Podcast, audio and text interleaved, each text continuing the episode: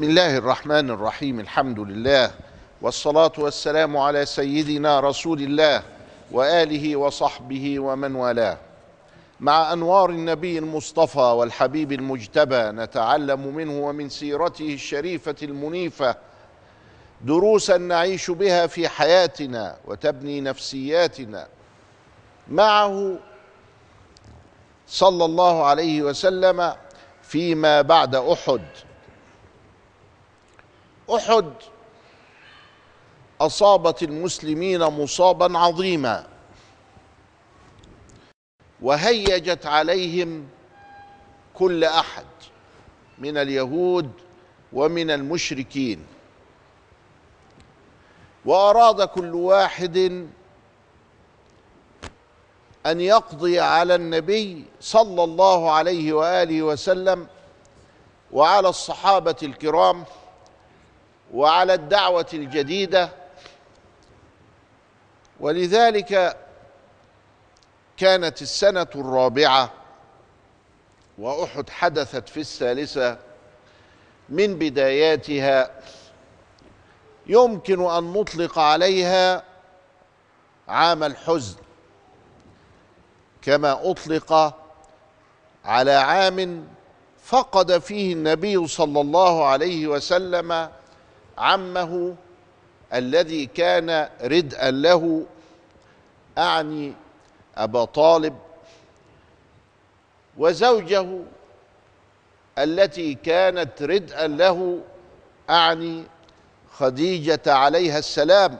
وإذا قلنا خديجة فإن الملائكة وعلى رأسهم جبريل كانت ترسل إليها السلام. ومن هنا أتى قولنا عليها السلام. إن جبريل يقرئك السلام. قالت عليك وعليه السلام. وإذا ما بلغك أحدهم سلام أخيك فقال إن فلانا يقرئك السلام تقول كما قالت السيدة خديجة عليها السلام عليك وعليه السلام. ردا على السلام المبلغ.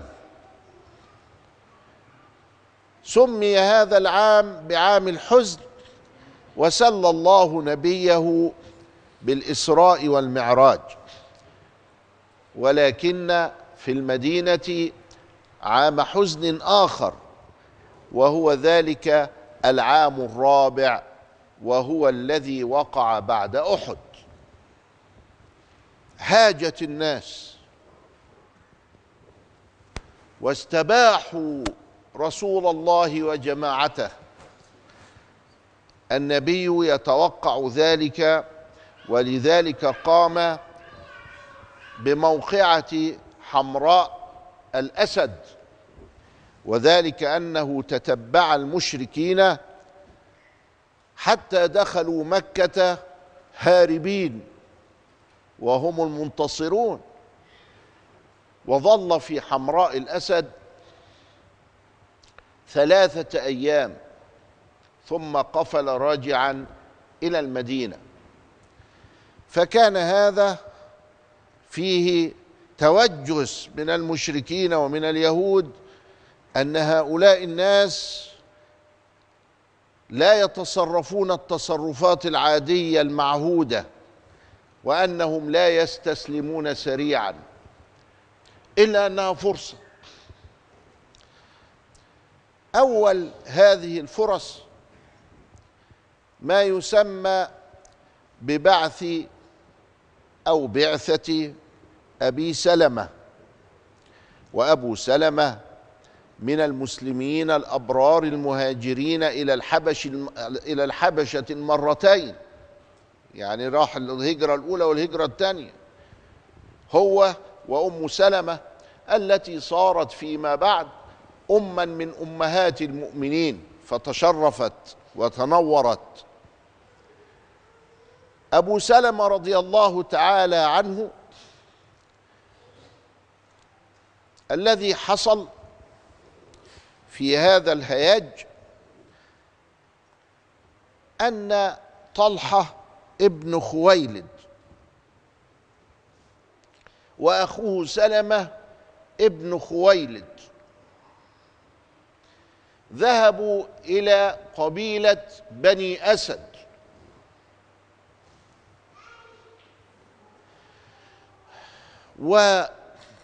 وهيجوهم على رسول الله صلى الله عليه وسلم. يعني مجهودات دبلوماسية قام بها طه وبعدين بنو أسد دول قريبين شوية يعني ما همش هياخدوا المسافة بتاع المشركين ويتعبوا. سيدنا رسول الله عنده جهاز للأمن القومي والمخابرات في المدينة فعملوا تقرير ورفعوه إلى سيدنا رسول الله وقالوا له طلحة وسلمه أولاد خويلد بيتصلوا دلوقتي بكل قبائل بني أسد ابن خزيمة وأنهم سيجمعون وأنهم سيهجمون على المدينة بس هم بيرتبوا إيه؟ الأمور. إحنا في كام دلوقتي؟ إحنا في واحد محرم الله دي من أولها واحد محرم سنة أربعة. قالوا في مستهل المحرم. مستهل المحرم يعني استهل الهلال. يبقى واحد يعني. واحد محرم. قرر النبي إرسال بعثة من مئة من مئة وخمسين فارسا من المهاجرين والأنصار. ما هم اللي اتضربوا في أحد. كان سيدنا رسول الله لما راح حمراء الأسد قال إيه؟ لا يخرج معنا إلا من كان معنا في أحد علشان نفسيتهم تتقوى. إحنا اللي انضربنا يبقى هنضرب. ف انظروا إلى الكلام. بنو أسد تريد غزو المدينة والقضاء على محمد من كل جانب يعني هيطوقوا المدينة. يبقى دي عندنا في العسكرية نسميها إيه؟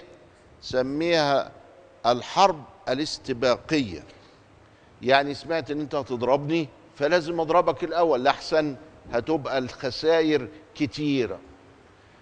حتى الحرب الاستباقية دي معمولة علشان تقليل الدماء وتقليل القتل. سيدنا رسول الله رفعت له التقارير إن طلحة وسلمة ابني خويلد بيجمعوا بني أسد.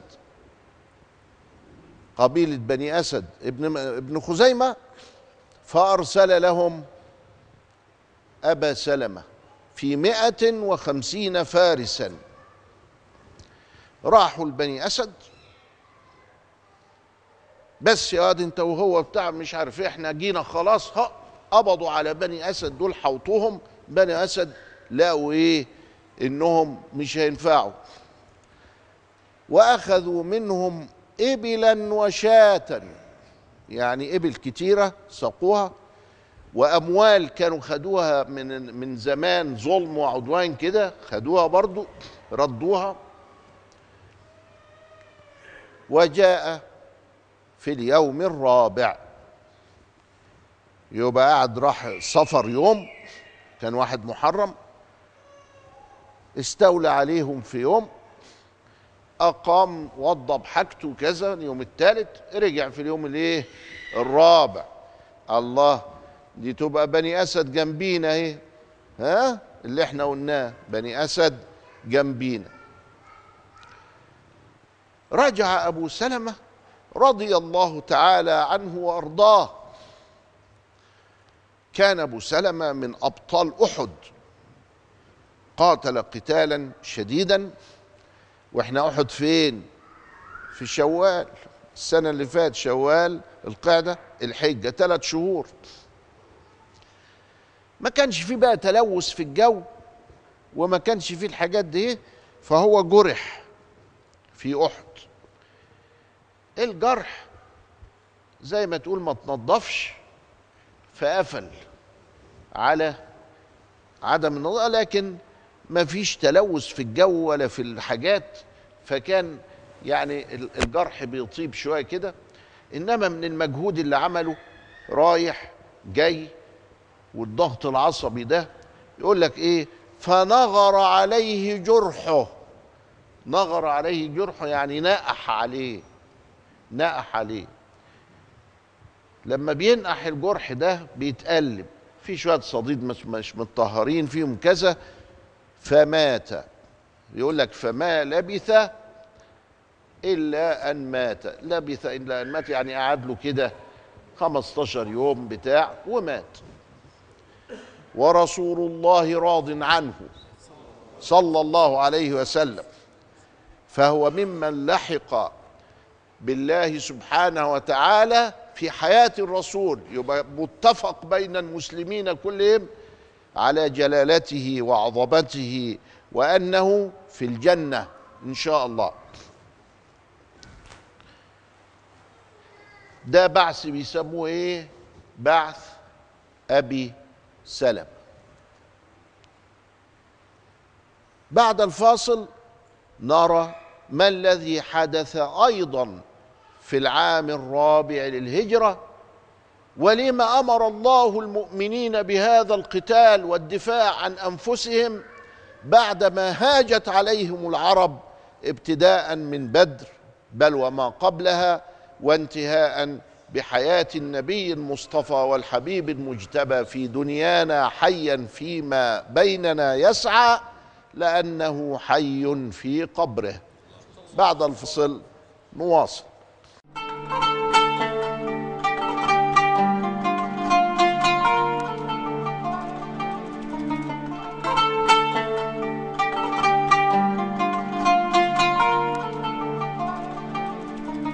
بسم الله الرحمن الرحيم الحمد لله والصلاة والسلام على سيدنا رسول الله وآله وصحبه ومن والاه. بعث أبي سلمة انتهى بنصر المؤمنين وبتأديب بني أسد وبخيبة سعي طلحة وسلمة ابني خويلد. ظهر لنا شخص آخر من الحاقدين اسمه خالد بن سفيان. إحنا ما خلصناش لسه من أخينا اللي اسمه طلحة وأخينا اللي اسمه سلمة طلع لنا خالد بن مين؟ ابن سفيان. خالد بن سفيان بدأ يسعى حول المدينة ما هو المدينة جنبها؟ جهينة. بني أسد خلصنا. جهينة كان في زمان قلت لكم معاهدة بين النبي وبين جهينة علشان يحيدها من الاشتراك مع المشركين. في بني بكر شوية كده على مرحلتين ثلاث فبني بكر دول كانوا أعداء لقريش. فكانت قريش يعني ما فيش ود. علشان تحارب مع قريش. ابتدى العرب يفكروا مش فرصة دي ما هو مشركين. مش لازم يعني ننتهزها فرصة ونقضي على الجماعة دول ونخلص. خالد بن سفيان تولى كبر هذا وراح هنا وراح هنا يعمل اتصالاته علشان نضرب محمدا وصحبه. عليه الصلاة والسلام. النبي صلى الله عليه وسلم في راجل فارس عظيم اسمه إيه؟ عبد الله بن أنيس. قال له يا عبد الله أنت تروح تشوف لنا المشكلة دي. تروح تشوف لنا المشكلة دي شوف هتعمل فيها إيه. قال له حاضر. خد شوية كده من معاه سريه وراح يبحث عن خالد بن سفيان. خلي بالك بقى إن دي صحراء كبيرة. أروح أبحث عنه فين؟ وغاب. ورجع يوم 25 وغاب 18 يوم. غاب كام؟ 18 يوم. 18 من 25 يبقوا كام؟ سبعة. يبقى هو طالع يوم سبعة محرم. تعرفها كده. طلع من من المدينة سبعة محرم. ورجع بعد 18 يوم يبقى 25 محرم. سبعة محرم. وأبو سلمة رجع أربعة؟ ها؟ عشان بس تتصور البلاء اللي فيه سيدنا رسول الله صلى الله عليه وسلم وأصحابه وهاجوا هاجوا عليه. وكله ده بسبب إيه؟ هزيمة أحد. يعني هزيمة أحد دي ما شوف الرماة لو كانوا وقفوا ما كانش حصل البلاء ده كله. أدي إيه؟ نكد المعصية. أربعة محرم. يجي أبو سلمة يدخل البلد ثلاث أيام يخرج عبد الله بن أنيس رضي الله تعالى عنه علشان الواد خالد بن سفيان عامل قلق هنا وهنا. وغاب 18 يوم. يا رب استر. رجع ومعاه كيس كده. إيه الكيس ده فيه إيه يا خالد؟ قال لا مش هتصدق. طب قول طيب. قال له راس خالد بن سفيان. وإحنا يعني راس خالد ابن سفيان. طب وده مش عنف؟ إيه عنف؟ وما فيش قسوة يعني؟ آه. ولكن أعمل إيه يعني دلوقتي؟ أجمعت الأديان وأجمعت المذاهب الأخلاقية أن الدفاع عن الذات جائز. باتفاق العقلاء من بني البشر. إحنا بندافع عن ذاتنا.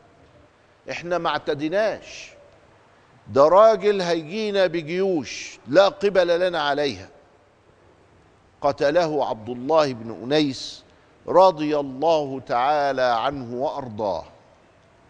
فدي بعثة أو سرية عبد الله ابن أنيس وده كله ده فين؟ في المحرم لسه المحرم ما, ما مشيش. يحصل كده. وبعدين سيدنا النبي قاعد. سفر بقى. دخلنا في سفر. أم ناس من قبيلتين. واحدة اسمها عضاه واحدة اسمها قارة. جايين. يا رسول الله. إيه؟ قال إحنا عندنا ناس مسلمين وبيكتروا في القبيلة. وكنا عايزين حد تبعته معانا علشان يعني يعلمنا. حاكم إن إحنا يعني ناس طيبين. قال لهم طيب حاضر. نبعت معاكم من يعلمكم القرآن والصلاة وهكذا. بعت معاهم ابن هشام بيقول سبعة. سبع دعاة سبعة. البخاري بيقول عشرة. الإمام البخاري بيقول لا دول كانوا عشرة ما كانوش سبعة. وهم ماشيين بعت معاهم مين بقى؟ بعت معاهم في في الحملة دي عاصم بن ثابت ومرثد بن أبي مرثد الغنوي. دول ما كانوش هنا. دول كانوا دي أصلها اسمها سرية الرجيع. لكن طيب. في سرية الرجيع فعلا كان عاصم بن ثابت وقيل مرثد بن أبي مرثد الغنوي. يعني مرثد رضي الله تعالى عنه وعاصم بن ثابت ومعاهم بقية الإيه؟ السبع. فين الحتة دي؟ قالوا هناك في الرجيع مكان اسمه الرجيع. ف لما راحوا فين الرجيع؟ الرجيع بين رابغ وجدة. رابغ دي اللي هي منها الحج المصري. لما نروح قوم ننزل في رابغ. وجدة جنوبها. الرجيع بقى بينهم وبين بعض. فراح مخليهم ماشيين كده. وراح هيجوا عليهم القبائل فلقوا مئة رام من الرماة اللي بينشنوا صح وراهم. فراحوا عملوا روحهم كده في في تلة كبيرة كده اسمها الفدفد. يحتموا بيه. قالوا لهم انزلوا ولكم الأمان. انزلوا ولكم الأمان. فمرثد مرضيش ينزل. قال لي والله ما مش نازل. وعاصم مرضيش ينزل وكلهم وقعدوا يقتلوه حتى قتل منهم سبعة. هو ده اللي بيخلي رواية البخاري إيه؟ هي اللي صحيحة. لأنه قتل سبعة من سبعة كان خلصنا. لكن بقي منهم بقي منهم خبيب. خبيب. وبقي منهم واحد اسمه زيد بن الدثنة وبقي منهم رجل آخر لم يذكر اسمه إيه. قالوا لهم بنقول لكم نديكم الأمان والله لا نقتل منكم رجلا ابدا. فنزلوا ما خلاص بقوا ثلاثة والتانيين مية. فقالوا نشوف. فلما نزلوا أيدوهم بأوتار القصي يعني بالحبل بالوتر بتاع القصي. لما أيدوهم بأوتار القصي كده هو قال الآخر والله لا أسير معكم أول الغدر. ده دي أول دي أول الغدر فجرجروه فأبى فقتلوه. خدوا مين بقى؟ خبيب وخدوا زيد ابن الدثر ولما خدوهم قتلوه. وسيدنا خبيب اللي هو اللي فيه انه قال لهم طب استنوا لما أصلي ركعتين. وزيد بن الدثنة ده هم اللي حاولوا إنهم يطلعوا آه، جثته فجات الزنابير عليه. حزن النبي صلى الله عليه وسلم جدا. عامل حزن ده. بس شوف الفجر.